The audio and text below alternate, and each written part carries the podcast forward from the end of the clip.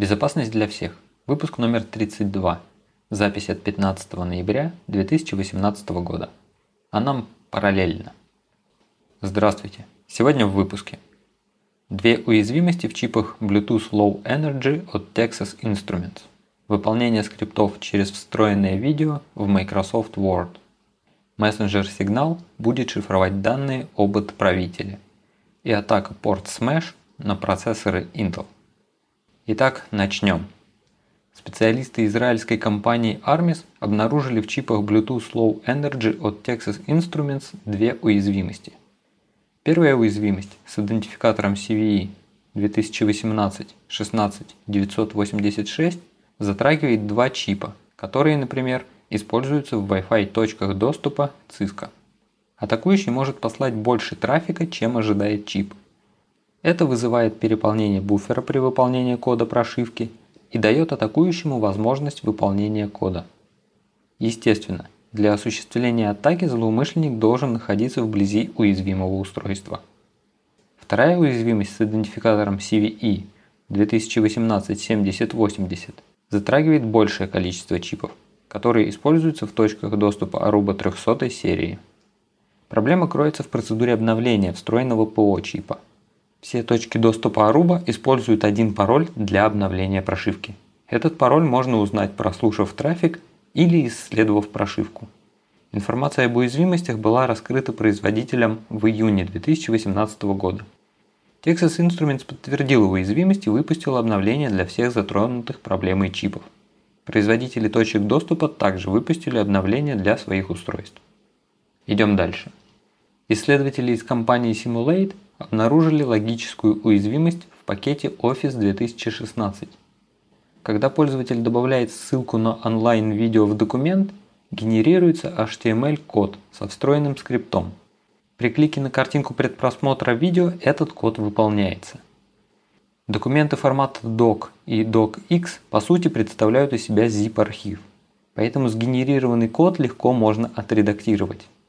За три месяца Microsoft не исправила уязвимость и исследователи опубликовали информацию о ней. Для защиты рекомендуется не кликать на видео в документах, а еще лучше вовсе не открывать документы из незнакомых источников. Администраторам систем рекомендуется блокировать документы со встроенным видео. Следующая новость. Мессенджер Signal уже несколько раз попадался нам в новостях. Этот мессенджер с шифрованием. Это значит, что никто посередине – том числе и сервер мессенджера, не сможет получить доступ к передаваемым данным. При передаче сообщения от одного пользователя к другому участвует не только само сообщение, но и данные об отправителе и получателе. Разработчики мессенджера Signal решили еще немного уменьшить количество передаваемых незашифрованных данных. Для того, чтобы сообщение дошло до получателя, нужно знать информацию о получателе и вовсе не обязательно что-то знать об отправителе. Например, при отправке обычного бумажного письма заполняются данные об отправителе и получателе. Данные об отправителе нужны только на случай, если письмо не дойдет до адресата и его нужно будет вернуть. В мире электронных сообщений в такой функции нет необходимости. Поэтому решено было добавить возможность шифровать информацию об отправителе – Получателем сообщения в этом случае расшифровываются данные об отправителе и само сообщение.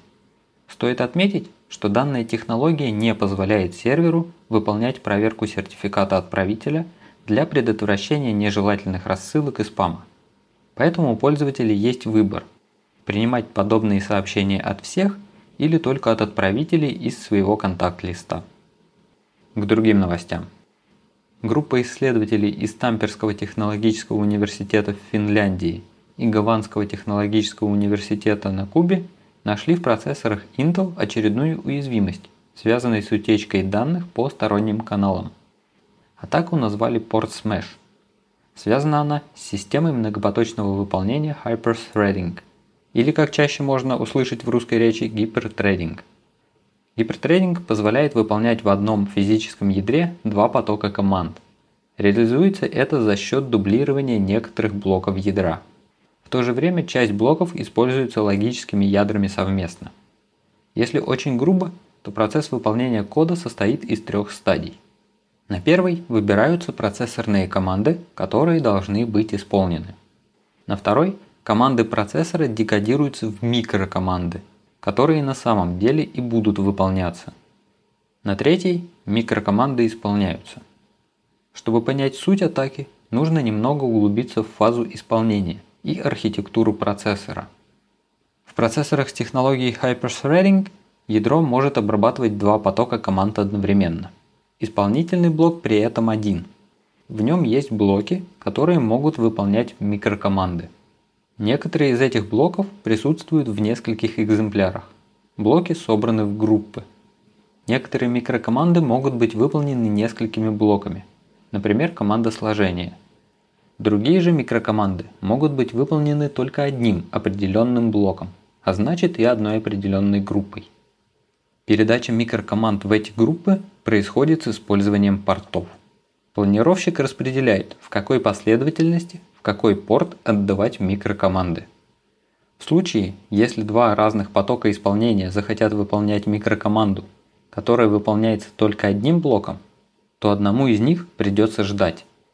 Тут-то и появляется задержка в исполнении, и один поток может получить некоторую информацию о том, что делает второй. Исследователям удалось проанализировать зависимости команд и используемых для их исполнения портов и создать реальный прототип атаки на реализацию криптографии с эллиптической кривой P384 в библиотеке OpenSSL 1.1.0H и ее более ранних версиях. Также есть вероятность, что подобный подход позволит восстанавливать код или данные, которые выполняются в специальных модулях Software Guard Extensions – сокращенно SGX. В качестве самого надежного решения проблемы исследователи предлагают отключить технологии Hyperthreading.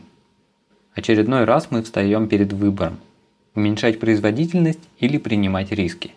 Но как минимум для алгоритма, рассмотренного в работе, есть возможность реализации, которая будет выполняться в фиксированное время и которая не подвержена данной атаке. А на сегодня у меня все. До скорой встречи!